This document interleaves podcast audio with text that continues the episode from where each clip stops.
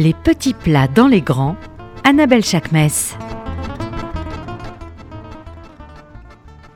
Bonjour à toutes et à tous, vous êtes sur RCJ 94.8 et vous écoutez les petits plats dans les grands. Quel bonheur comme tous les vendredis de vous retrouver pour parler des fromages de montagne ce matin. Alors on le sait, c'est pas toujours forcément facile pour nous de cuisiner les fromages de montagne puisque nous avons dans la cache-route un interdit qui est euh, que ne peut pas mélanger le fromage avec la viande. Donc on va trouver ce matin plein de trucs et astuces justement pour pallier à, à cette solution-là, à ce problème-là. On va commencer avec Antoine Gras. Antoine Gras, bonjour. Merci d'être avec nous ce matin sur RCJ. Oui, bonjour. Vous êtes le chef de l'hôtel L'Ours, euh, de, le, chef du restaurant L'Ours de l'hôtel du Barn des Ours à Val d'Isère, et vous avez pris le parti de faire une carte totalement dédiée aux spécialités fromagères de montagne comme la raclette et la fondue. Pourquoi avoir fait ce choix? Donc ça, c'est notre, euh, on a plusieurs restaurants au sein de l'hôtel. Donc ça, c'est notre spécialité, euh, notre restaurant de type euh, spécialité fromagère. C'est un vrai parti pris. Bah, c'est un parti pris parce que de, de notre localité et de et de l'intérêt des personnes qui, qui viennent en vacances de, de manger un repas vraiment traditionnel de Savoie. C'est une, une volonté de votre clientèle? Les gens sont très demandeurs de ça? Ouais, les, les, les, les personnes sont très demandeurs comme comme nous on peut l'être quand on voyage un endroit et on a envie de découvrir les, spécialités locales. Donc, euh, donc, les gens sont très demandeurs effectivement. Quels sont les produits qui sont les quels sont les fromages qui sont produits près de votre restaurant? On a une ferme donc la, ferme de la Droite qui, qui produit euh, qui nous produit tous nos fromages à raclette. Mhm. Donc euh, c'est l'IGP donc raclette bien entendu avec qui est au lait cru. D'accord. L'IGP ça veut dire quoi? C'est une indication géographique euh, protégée. D'accord. Ça veut dire qu'on ne peut pas produire de la raclette euh, à Strasbourg, par exemple, c'est ça la... je, ne... En tout cas, la, raclette, on la, on la sélectionne en Savoie. Voilà. D'accord. Euh, ok. Donc après, donc nous, c'est on a pris le, on travaille sur des fromages donc qui sont de type à lait cru parce qu'il y a quand même plus, il y a, il y a plus de goût qui s'en dégage. Mhm. Donc, euh, donc c'est vraiment la traditionnelle raclette. Et après, ils nous font aussi des les dérivés des raclettes parce qu'on peut, euh, quand euh, lors de la fabrication, on peut l'agrémenter avec tout tout type de sortes. Nous, on a fait le choix de rester très classique. On n'a pas de on n'a pas de raclette au mori, on n'a pas de raclette à tous les tous les parfums qui existent. On est vraiment sur la raclette au lait cru et la raclette au fumé. D'accord. Alors parce que la raclette, vous, venez de dire lait cru et fumé, mais il y, a c'est quoi les principaux fromages à raclette? Ah bah c'est ceci, le fromage à raclette, c'est euh, la, vraie raclette, euh, c'est la c'est la pâte qui, qui, va être euh, qui, va être réalisée. Après les dérivés, ça c'est il n'y a pas de par exemple le morbier, le morbier, on le morbier, on peut l'utiliser comme fromage à raclette. C'est un fromage avec le, le, morbier, on peut l'utiliser, on peut le faire fondre quand on fait une quand on fait ce qu'on appelle une raclette à la maison, mais le, le, le, fromage à raclette en, en lui, le fromage qu'on appelle raclette en lui-même, c'est c'est la raclette traditionnelle quoi. Alors Après, nous, on a une vraie on peut utiliser le morbier, on peut utiliser euh, il y en a qui mettent de la tome blanche, il y en a même qui mettent des, des fromages de chèvre, il y a des il y a des raclettes qui sont maintenant faites à partir de lait de, de, chèvre. Il y a, il y a il y a un certain nombre de dérivés euh, qui, qui, qui, qui, peut, qui peut être fait, qui, qui, est, qui on va dire, un, intarissable. C'est-à-dire que, par exemple, une raclette de chèvre, ça va vous donner un peu plus d'acidité, ça va se passer comment? Il y aura plus d'acidité, il y en a qui vont mieux le digérer, parce qu'il y, a des, il y a des personnes qui ont des restrictions aussi sur le, sur lait de vache, donc ça leur permet, mhm. euh, quand, il, quand, il y a, quand on fait un, une raclette à la maison en, entre amis, où il y a les petits cathlons, nous, on travaille différemment. On met vraiment les quarts de meule sur, euh, on, met vraiment les quarts de meule sur la machine traditionnelle ou le fromage à l'ancienne et où on le racle. Voilà, qui, qui fait un petit peu plus authentique, mais parce qu'on parce qu'on a on a un restaurant qui est dédié à ça. Mais voilà, à la maison mhm. généralement, on a le, petit appareil avec euh, avec les différents euh, cathlons et et là on peut on peut la faire. C'est là où on peut utiliser le morbier, on peut utiliser tout ce, tout ce type de fromage nous, on a une, problématique qui est de remplacer la charcuterie. Comment on peut faire et envisager une, raclette qu'on aimerait végétarienne? Une raclette qu'on aimerait végétarienne, bah il y a, y a, tout. Déjà, il y a les avec la raclette, il y en a beaucoup qui, qui ne prennent pas forcément de, de, viande avec, ou les pommes de terre, les traditionnelles pommes de terre et salades leur suffisent. Mais après, mhm. on peut utiliser tout, tout genre de tout genre de dérivés. On peut très bien retirer des champignons, verser dessus. On a on a eu des personnes euh, qui, qui, voulaient aussi beaucoup de crudité avec leur raclette. Euh, ça, c'est vraiment euh, ce qui est bien, c'est que c'est vraiment propre à chacun. Il y a beaucoup en ce moment de chefs qui, qui font des préparations fromagères à la place du, du plateau de, de fromage en, fin de repas. Est-ce que l'on peut envisager une interprétation de la raclette qui remplacerait par exemple le fromage lors d'un repas?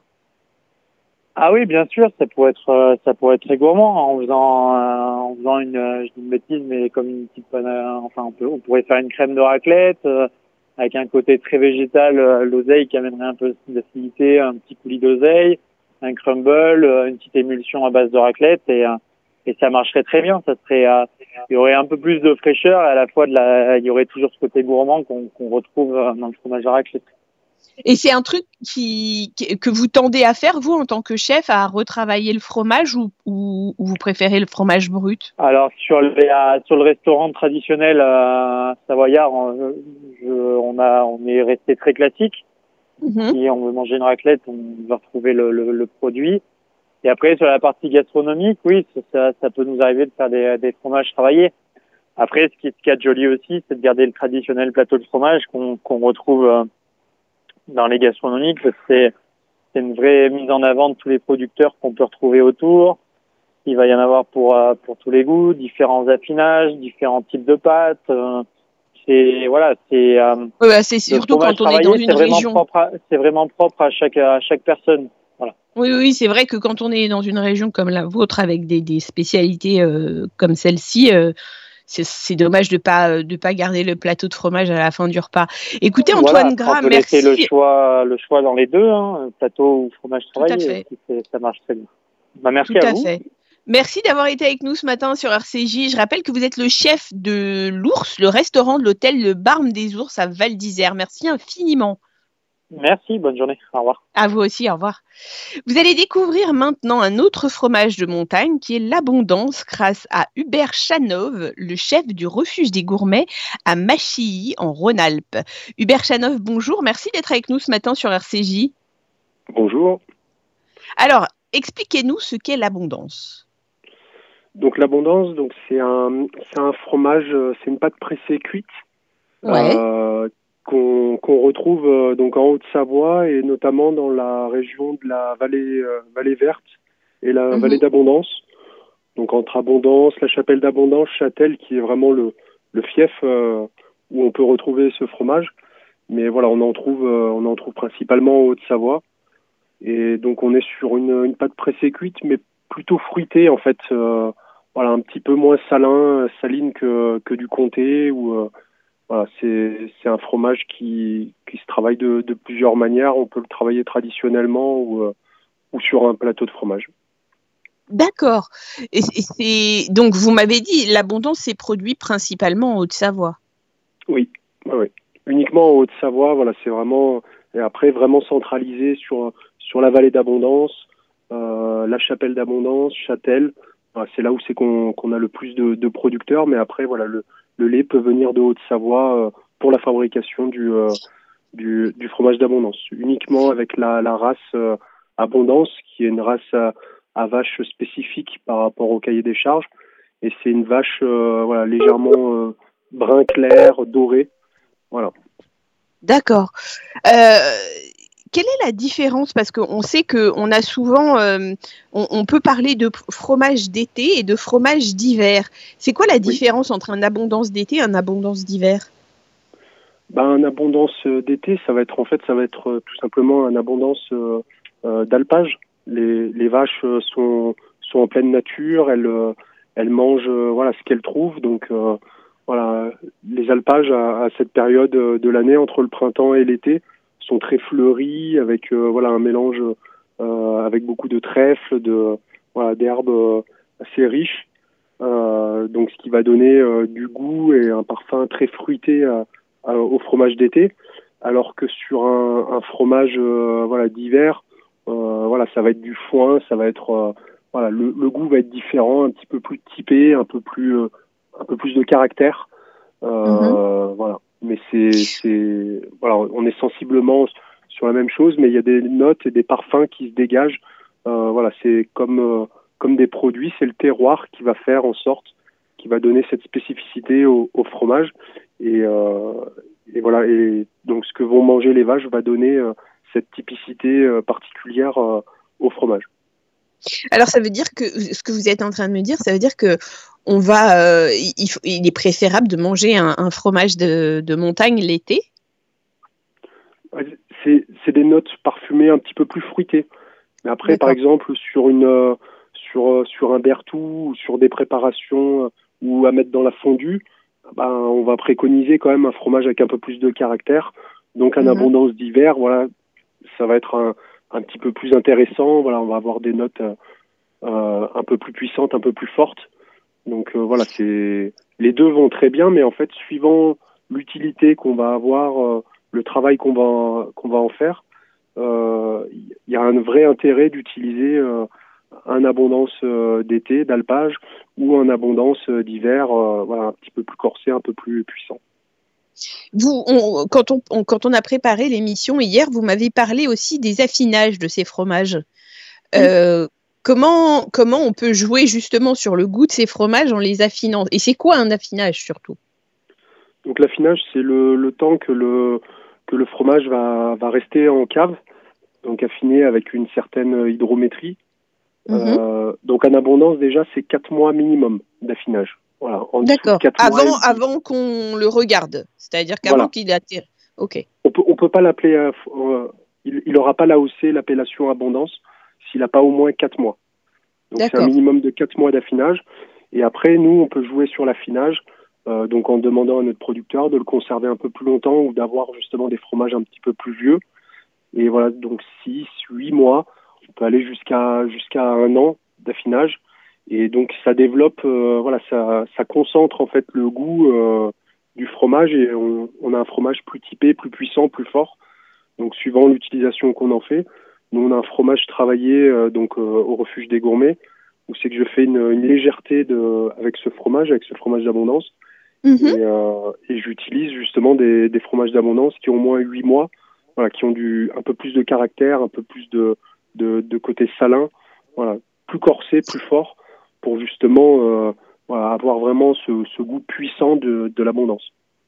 Alors donc ça veut dire, ça, ça rejoint euh, une des questions qu'on se posait tout à l'heure avec le chef précédent. Ça veut dire que vous, vous avez fait le choix de mettre à la carte une spécialité fromagère. Enfin, c'est un de vos plats signature, la légèreté et l'abondance, plutôt que de mettre un plateau de fromage où ça dépend de l'année, du, du, moment de l'année justement.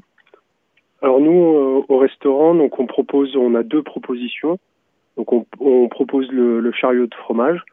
Euh, sauf à la période de l'été, donc à partir de juillet-août, on, on, on, préfère retirer le plateau de fromage parce que la conservation du fromage sur plateau est un petit peu plus délicate quand mhm. l'ambiance, euh, la température euh, est, est, un peu chaude autour de nous.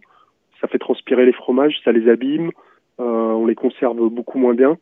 Donc c'est vrai que euh, on, on, a pris le, le parti de, de faire des, uniquement des fromages travaillés donc l'été, juillet et août, et sinon, le reste de l'année, donc on propose, parce que nous sommes une, une région à, à fromage, donc on, on, a beaucoup de d'épicuriens et d'adeptes qui, qui adorent avoir, avoir le choix, avoir... Euh, voilà, c'est un vrai cérémonial. Euh, mmh, bien sûr. Qu'il arrive à table, euh, vous avez toutes ces variétés, chèvres, brebis, vaches, euh, voilà.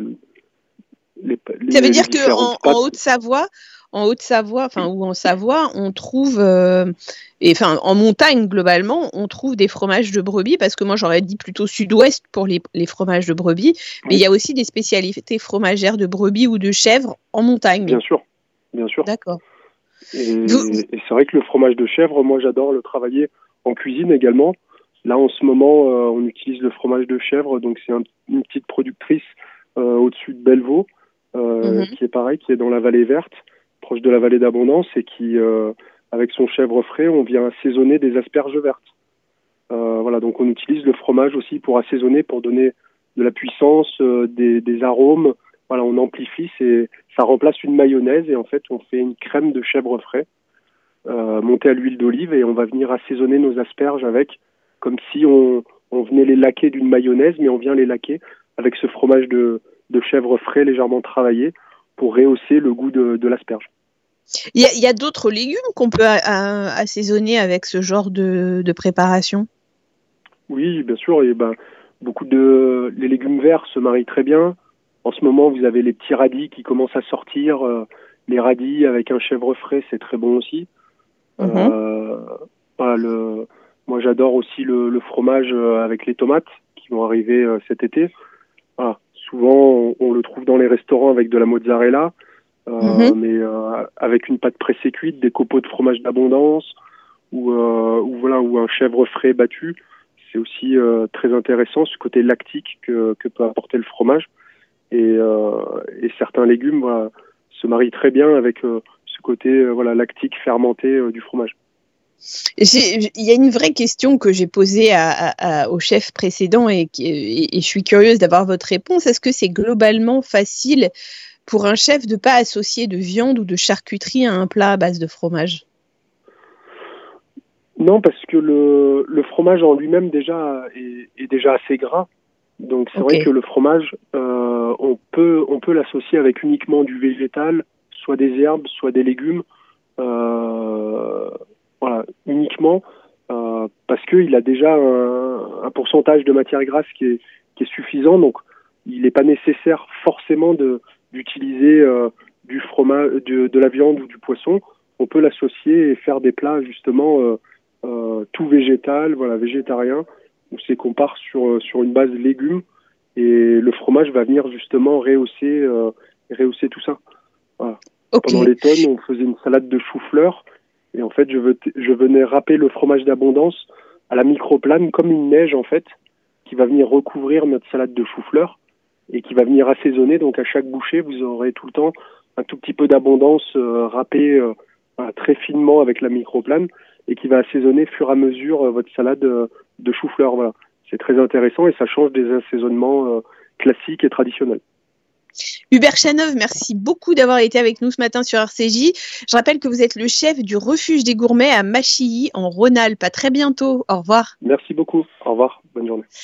Il y a une spécialité brésilienne qui n'a rien à voir avec la France et que j'aime particulièrement, mais nous allons voir comment l'accommoder avec nos fromages est tout à fait possible. C'est avec la chef Alessandra Montagne du restaurant parisien Nosso que nous allons en discuter. Alessandra, bonjour, merci d'être avec bonjour. nous ce matin sur RCJ.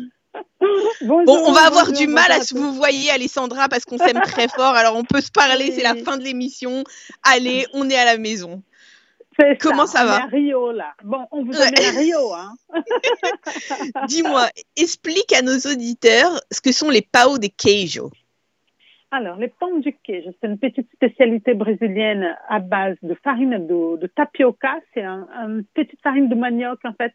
Euh, elle est très, très fine. Ça ressemble un peu à une maïzena, mais de manioc.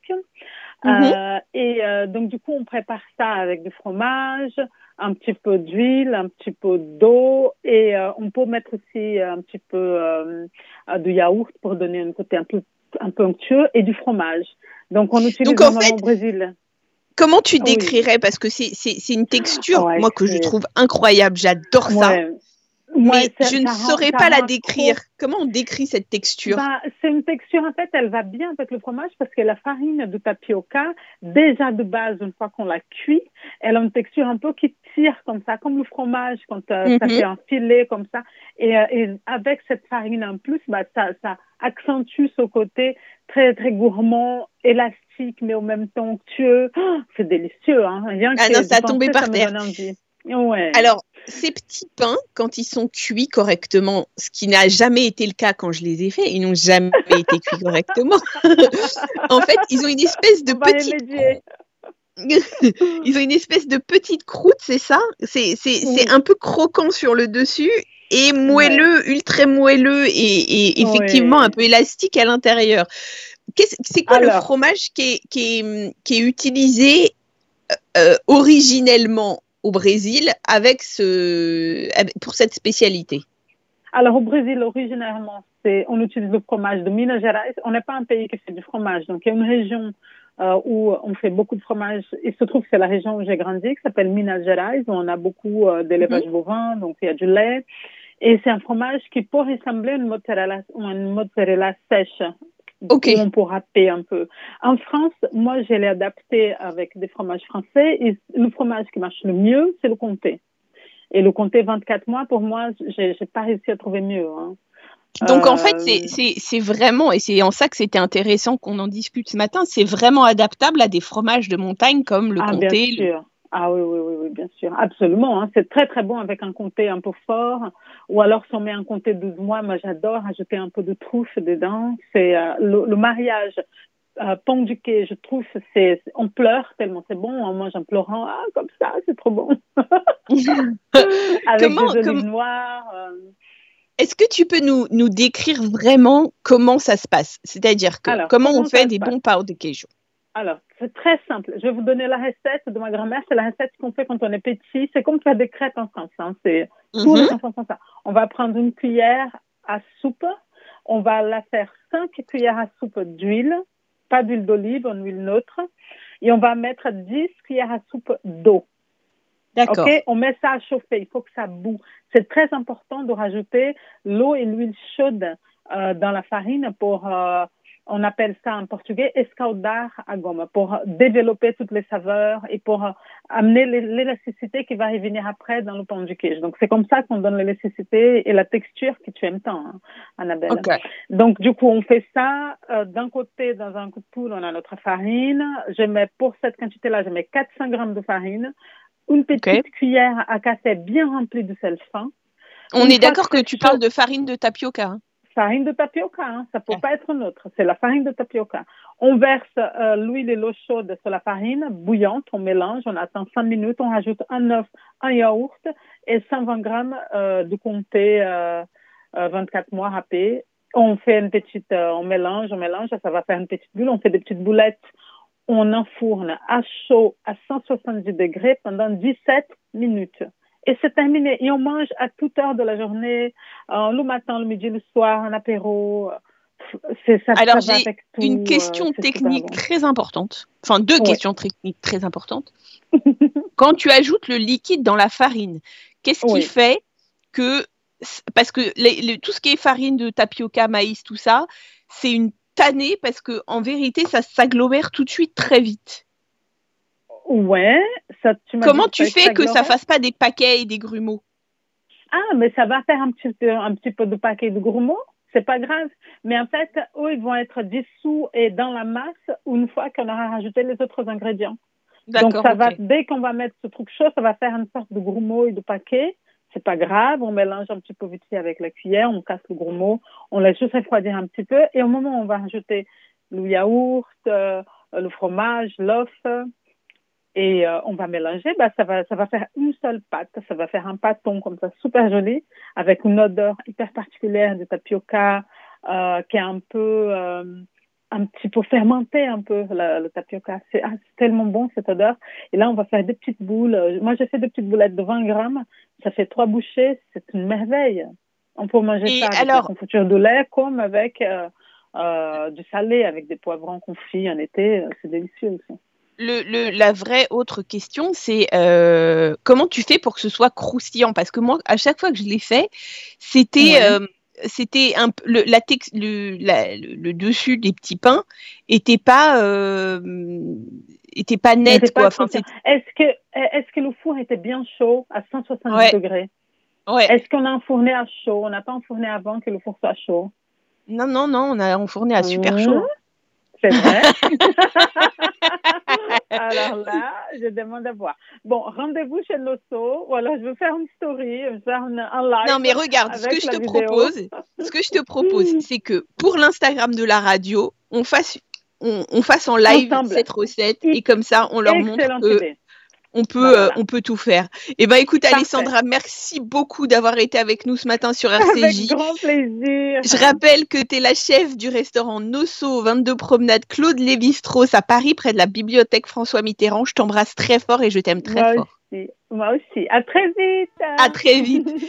Les amis, c'est l'heure de se dire au revoir. On se retrouve la semaine prochaine où on va parler Corse avec des grands chefs, mais je ne vous en dis pas plus. À la semaine prochaine. Shabbat Shalom.